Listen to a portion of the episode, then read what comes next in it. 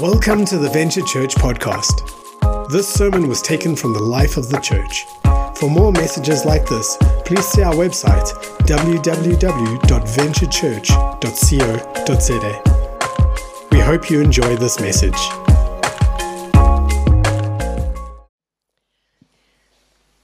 I'm so glad that we finished on this last song because it was, it was for me an incredibly powerful song. Holy, holy is the Lord. And, um, you know, when I think about it, we have our Sunday mornings here, and, and it's wonderful and it's lovely, and we get to be with our friends and our, our companions and our community.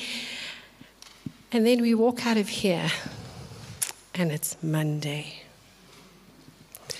The title of my message this morning is Living It Up in the Real World. Living It Up in the Real World. Who can, uh, who can quote our, our uh, vision statement verse? Who can quote it? Yeah, can you quote the one to four? Who's learnt it off by heart? Okay, so for next Sunday, the person who's learnt it off by heart will get a prize. Okay. Folks, sometimes we, we come on a Sunday morning and we hear messages and we hear a wonderful vision statement and, and we are rah, rah, rah, rah, rah. But it's almost like the imaginary world. When I was a child, I loved playing imaginary games. I played Indians and cowboys, and I was always Hiawatha, just so you know. Um, and if you don't know who Hiawatha was, Hiawatha was, go and look it up. But I was always Hiawatha, and my other brother Charles, who you'll meet in heaven one day, he was always the cowboy. So we would have amazing games, and then as neighborhood kids, we would ride around on our bicycles pretending that we were Chopper One. I'm showing my age. None of you. You all know what was it? Airwolf, werewolf, what was it called? Chopper one was before Airwolf. So now you really know. But we'd be yelling to each other, Chopper one, Chopper one, come in. And you're riding frantically on your bike. And then my mother would call us in for vegetables. Talk about a real sudden rush into the real world. And our problem sometimes is that church and our connect groups are not part of the real world. Because we don't, we don't have this in our everyday place.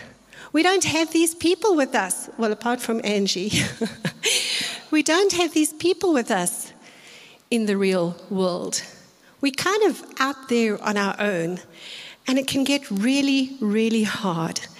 Because let's face it, the real world is tough. Sorry, gentlemen, am I, am I upsetting you? the real world is tough. Um, a couple of Saturdays ago, we were, we were at a braai and having a lovely time, and some of the conversation went around how tough it is to be a Christian in the world that we live in. And um, I understand. I understand because on a Monday morning, you suddenly hit with traffic lights that don't work. Uh, you hit with load shedding that happens as this very crucial document you were about to save, and you thought you were still had a minute left, and the lights go off. You are met with that co worker or that manager or that lecturer that you like, oh, that one again. It's real. It's real. And now you're expected to live it up. So, my first point is it's real, the real world. Look at Matthew 5, verse 10 to 11, 10 to 12, and I think it is up there, so Look how encouraging this is, just for a moment. Blessed are those who are persecuted because of righteousness, for theirs is the kingdom. Blessed are you when people insult you, persecute you, and falsely say all kinds of evil against you because of me. Rejoice and be glad. Hello. Rejoice and be glad. Because great is your reward in heaven, for in the same way they persecuted the prophets who were before you. The good news is, folks, you can expect to be persecuted. You can expect to be insulted. You can expect for people to say ugly, nasty things about you. I enjoy how the message puts it. You're blessed when your commitment to God provokes persecution. Encouraging. The persecution drives you even deeper into God's kingdom because that's where it should be taking you. Not I'm dialing out, more I'm dialing in. Not only that, count yourselves blessed every time people put you down or throw you out or speak lies about you to discredit me, Jesus. What it means is that the truth is too close for comfort, and they are uncomfortable. You can be glad when that happens. Give a cheer, even. For though they don't like it, I do. All, all, all of heaven applauds. And know that you're in good company. My prophets and witnesses have always gotten into this kind of trouble. And just in case you think, oh, there's only one little verse like that, Nadine, let me break that bubble for you gently. Pop. James 1, verse 2 says, Consider it pure joy, my brothers and sisters, whenever you face trials of many kinds, because you know that the testing of your faith produces perseverance. John 16, verse 33 I have told you these things so that in me you may have peace. In this world you will have trouble. In this world you will have trouble. In this world you will have trouble. But take heart. I have overcome the world. So encouraging, hey?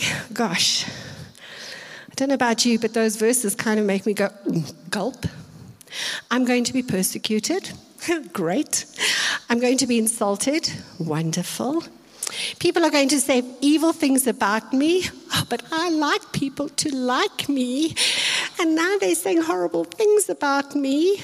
It's real. And I must handle all of this as it produces perseverance. And oh, yes, Jesus will grant me peace and He's with me. So he's feeling like, oh, great, this is a wonderful life to live. it's just so exciting. My point number two is how do we navigate these things? All of us are surrounded by unbelievers at one point or the other. I, um, I said to Francis a while ago, there's a part of me that misses the corporate world because I got to be amongst wonderful, beautifully unsaved people. And I loved it. When you become a pastor, your, your, your field of influence becomes the shopping attendant, the petrol attendant, the, the customer that you have to buy something from, the client, whatever. But it becomes a little bit limited. But I loved it when I was in the workplace because I'm the type of person who would pray for people and who would tell people about Jesus. And I miss it.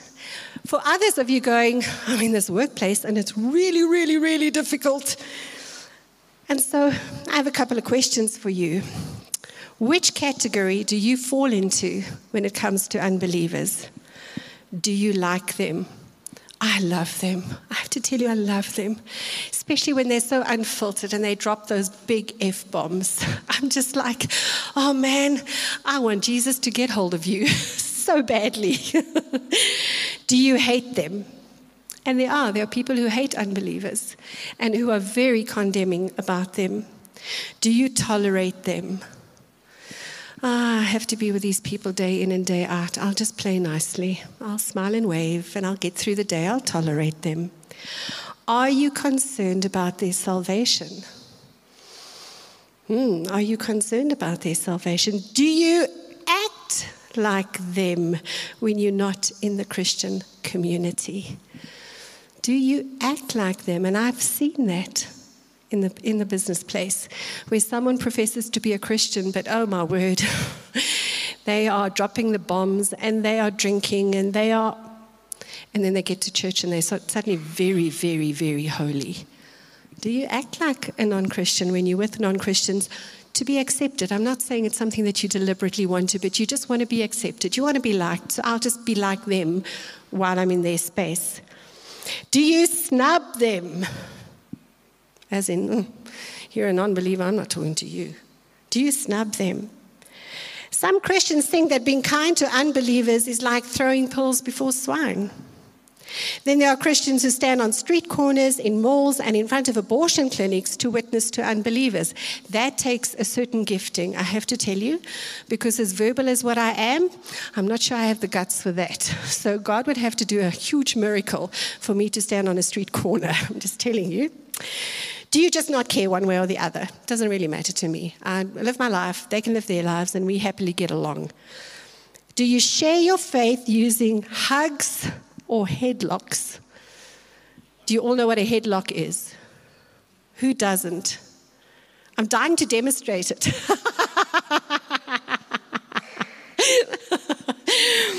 Do you share your faith with hugs or with headlocks? Or with honey or a hammer? Or do you even share your faith at all? These are some of the challenges that face us in the workplace. But where do you fit in? It's really hard. And, and I'm not trying to tell you it's easy. It is really, really hard. But have we not today had songs of how great God is and how we worship it and how He breaks down walls and how He sets prisoners free? And we have to believe that inside of our hearts. I was watching a, a podcast the other day, and this guy was saying, you know, if we don't have our foundation strong, anybody can say anything and we'll go with it. What's your foundation? Is your foundation deep down inside of you that God is good? He is great. He is holy. He is wonderful. He relentlessly pursues me, pursues me and I relentlessly pursue him. Have you got that in your heart? Because I have to tell you, there are so many passages that actually help us to navigate this world of unbelievers. But you've got to have that fundamental belief right down deep inside of you that I am loved by Jesus who gave up everything for me. And that is why I can walk with my head held high. We sang a song, Lift Your Heads Up High, Fear No Evil. Colossians 4, verse 5 to 6 says, Be wise in the way you act towards outsiders. Make the most of every opportunity. Let your conversation be always full of grace, seasoned with salt, so that you may know how to answer everyone. So it's always good to read one passage in some other versions. And so I chose the message. It says, use your heads as you live and work among outsiders. People want to kill themselves laughing when I tell them, I'm a, I'm a happy clappy, but I've kept my brain. Because, you know, some people say that happy clappies have left their brain. Their brains are brand new because they've never been used. Don't miss a trick. Make the most of every opportunity. Be gracious in your speech. The goal is to bring out the best in others in a conversation, not put them down, not cut them out.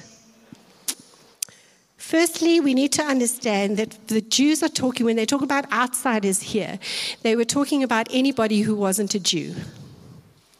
So they were being told, hey, you Jew, you need to start loving those outsiders. And uh, Jews can be very, very, very, very exclusive. And here they're being told to love outsiders. So we can take that as, as believers, we can't exclude the non believers. We are told to include them. In the context of the early church, believers were often slandered by these outsiders. Hello, Who's been slandered by a non believer? Oh, just me and you. Oh, only about four people. Wow. Now, I've, I've been told so many times what they think of Christians, referring to me. Um, Christians were called atheists. Can you believe it? By the Jews, remember? They served no visible gods. They were unpatriotic because they did not burn incense before the image of the emperor.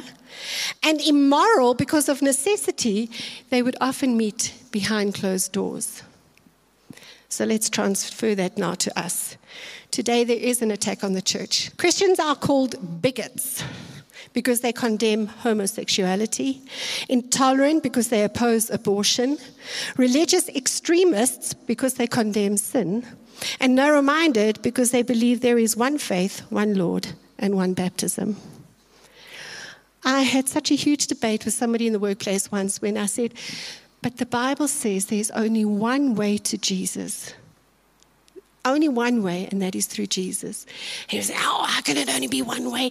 Well, Francis preached a preach on that a while ago, so I'm not going to go and, and repeat it, but go and listen to it. God is not exclusive. He's not exclusive. So, folks, we are walking tightropes nowadays, and we have to have wisdom when we are speaking to people.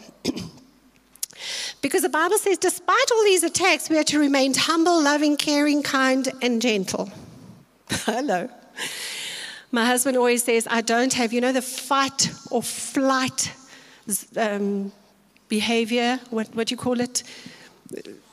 The response syndrome.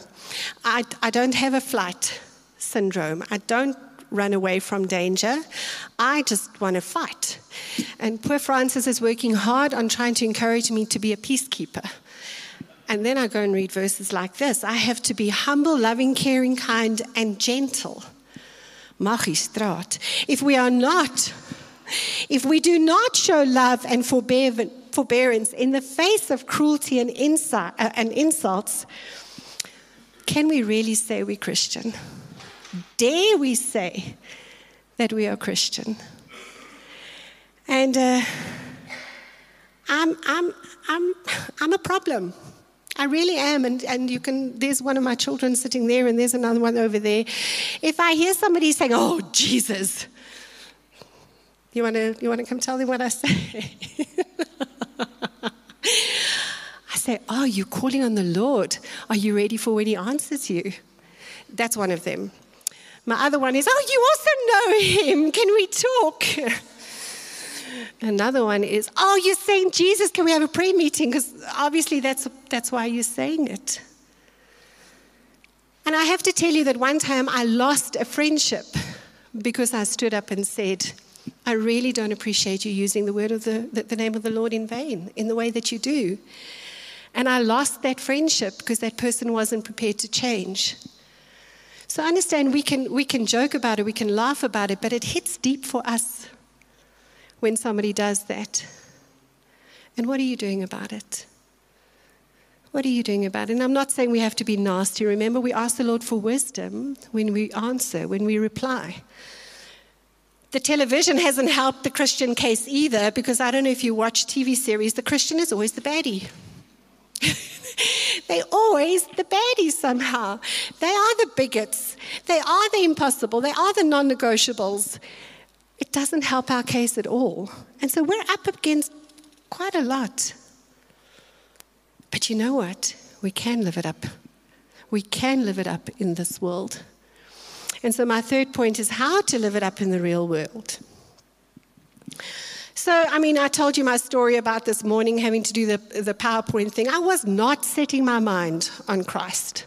I was not setting my mind or my heart on the higher things. I was in the middle of this is stressful. I've got to get all these songs down and get here by, by sort of eight o'clock. This is stressful. But in that moment, I set my heart again. I had to do a reset to set my heart on Christ. And sometimes that's what we have to do in the real world. Stuff happens. and, uh, and you kind of, it knocks you, and you just, you're like going backwards, you're flailing backwards. And you've got to do a reset and say, Lord, I want to set my heart and my mind on you and on things above. I don't want this to determine how I'm going to behave. And we all know because we've heard this so many times, but folks, I can't, I can't tell you how important it is that we are spending time in the Word. We have to spend time in the Word. We have to be praying. We have to be talking to the Lord, and we have to be waiting for the Lord to talk to us. We can't just read the Bible and go, tick, done my reading for the day. We need to spend that special time with the Lord where we are listening for Him and He's listening to us. Because that helps us in the real world. If we don't have that, we're going to flounder when people come at us with attacks. Understand that when we do that, there has to be a change in our behavior.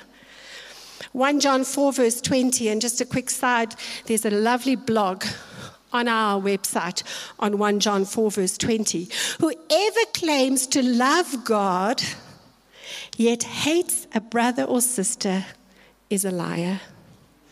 For whoever does not love their brother and sister whom they have seen cannot love God whom they have not seen. And there are many, many passages in the Bible. Understand that as we read the word, we have to have behavior adjustments. There has to be changes within us. And so I can't read in that morning, oh, whoever claims to love God yet hates a brother or sister is a liar, for whoever does not love their brother or sister. And then I walk out the door and I start cursing and yelling at everybody who crosses my path. I've just ignored what the word says. And so, are we allowing the word to change us? to adjust our behaviors, to make us think and behave and speak differently. Be mindful of your behavior and speech. Ephesians 4, verse 29 says, Do not let any unwholesome talk come out of your mouths, but only what is helpful for building others up according to their needs, not mine, that it may benefit those who listen. So I'm not saying that you can't talk about the soccer match last night, which was apparently a bit of a hot topic. Which doesn't mean we can't talk about Formula One, which I don't know much about. It doesn't mean we can't talk about rugby, which I know a little bit more about. It doesn't mean we can't talk about politics and the world and everything else. But make sure that your focus is always Jesus. This load shedding, yo, yo, yo, yo, yo, yo. I have to tell you, when it was a four hour slot, I was really saying to the Lord, Are you calling me to another country? And I really, really asked Him, Please call me to another country. and I was seriously down on my knees saying, Please, please, please call me to another country. And He laughed, just like you all did. It was hard, and it still is hard, but you know what? God is still on His throne, He still loves you. He will still pursue you. He will still be there for you, and He will take you through those things. And that's what we have to remember. That's wholesome talk. That's talk that points to Jesus. And I don't have to say to people, oh, you know, oh, I'm, I'm, a believer and I'm coping well with all this load shedding and it's just amazing because I, I get to do I don't know what. No, it's real. And I can be real. But then I can say, but my hope is in my big God. And can I tell you, sometimes when we step out like that, the other closet Christians come out of the closet. Closet Christians, okay, come out of the cupboard. And you'll suddenly hear them saying, Yes, amen, I agree. Don't be afraid. Learn to react. Learn not to react. You see, it's because I always react. Learn not to react, but instead to respond. I love how Peter 1, verse, 1 Peter 3, verse 15 puts it. But in your hearts, revere Christ as Lord. Remember, what's your foundation? Where's your starting point? Always be prepared to give an answer to everyone who asks you to give a reason for the hope that you have. But do this with gentleness and respect. Yes, gentleness. When we live our lives differently, we draw people to us. We don't have to run around in the workplace, in the varsity, in the whatever, going, I'm a Christian, I'm a Christian, look at me, look at me, look at me. Just by living differently, we can draw people to us and they will come and say, Yo, there's something different about you. What is it? I once had a woman come and she was a little bit weird and she came to me and said, Oh, there's a white aura around you. And I was like, Oh, Jesus, Jesus, Jesus, I hope that's you. but people can see that there is a difference in you, a difference in your behavior, and they will come for you. We don't have to Bible bash, but at the same time, we don't have to listen to people calling our dear Jesus' name in vain. We don't. We can walk away. We can say, hey guys, have your party, I'll see you just now. You don't have to say why you're walking away, but you can walk away. Better to walk away than to enter into, a, into an argument. But then go and pray for that person. In closing, yes, there's an in closing. Aren't you glad? Living it up in the real world is possible because we have the promise of the Holy Spirit with us. And the whole secret is not relying on yourself because, like I told you, I have a react, not a response. I have a fight, not a flight syndrome. And so I really, really, really have to often say to the Lord, Help me keep my mouth quiet now, please. Please help me keep quiet. Please, Lord, please help me keep quiet. Help me to keep still. Help me not to say something. And when the time is right, Lord, tell me what to say. And we can do that because that's the way it is. I once sent an email about a church event to the wrong email address. And I got back a response from this person, Yo, I'd forgotten such words existed. I was like, you know? And of course, I wanted to react. Oh man, I had my whole paragraph lined up what I was going to say, and I heard the Lord say, Be quiet. And so I was quiet. And then I said, Okay, Lord, help me here. What's going on? And the Lord actually showed me that this person had been hurt by the church. And so all I did was in reply, I said to him, I'm so sorry that you've been hurt by church and know that I will be praying for your healing. And should you want to reach out to us again, please do. I never got a response, I never got a reaction, but I'm trusting that the Lord started some work in that person. Because it would have been so easy for us to start a little bit of an email war there. but the Lord showed me, and the Lord helped me. And just for fun, I used to do business coaching, and the one time I had to coach an imam. You know, the Muslim imams, it's like the, their priests, I think. And you, I was a little bit nervous, you know, because what does light have to do with darkness, kind of thing? You know, these are the verses going through my head, but felt that I needed. Do you know that we had an incredible time? I would ask the Lord, what must I say to him? The Lord would tell me, I would tell him, and he'd say, How did you know that? How did you know that about me? Who told you? And so here I was witnessing to this imam because the Lord helped me to, not because I'm clever and slim in those moments. And this is the promise that we have. This is what, what we get when we, when we trust in the Lord and we put our faith in the Holy Spirit and we and we stop to say, Lord, what would you want me to do? There were those bracelets or what what www what would Jesus do bracelets.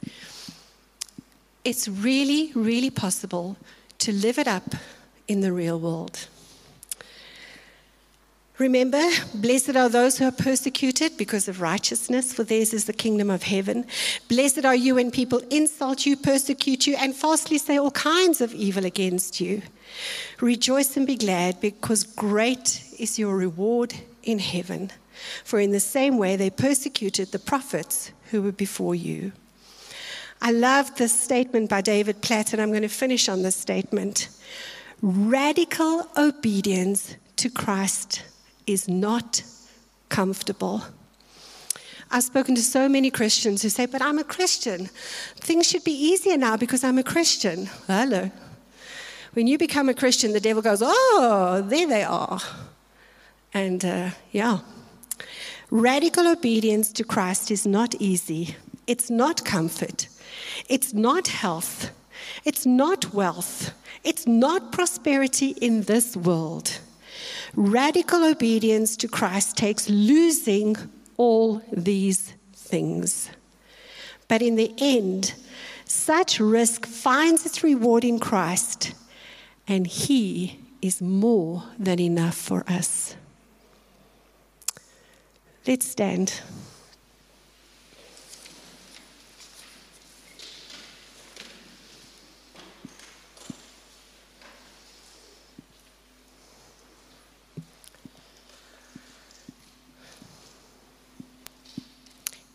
If you're feeling like, oh, Nadine, you've got no clue the people I work with. There's just no ways I can live it up in my real world.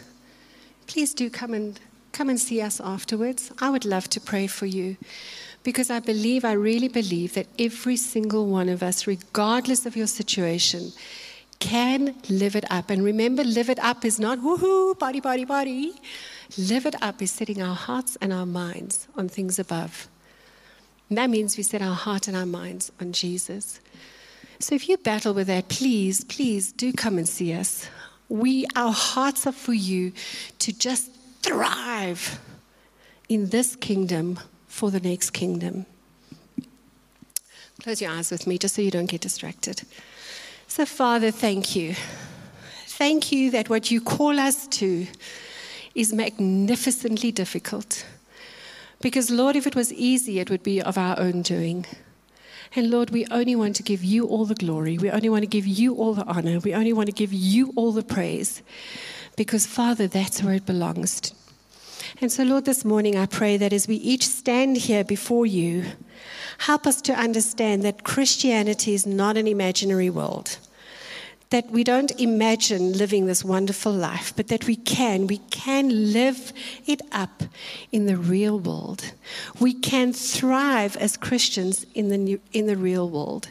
We can show other people who you are in the real world. And so, Father, bless us, keep us, and keep stirring in our hearts that though things may not be comfortable, you are worth it all. Thank you, Jesus. Amen.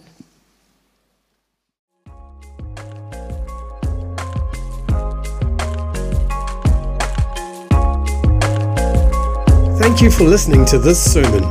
We would love to know how this message spoke to you. Please connect with us through our website www.venturechurch.co.za or through our various social channels.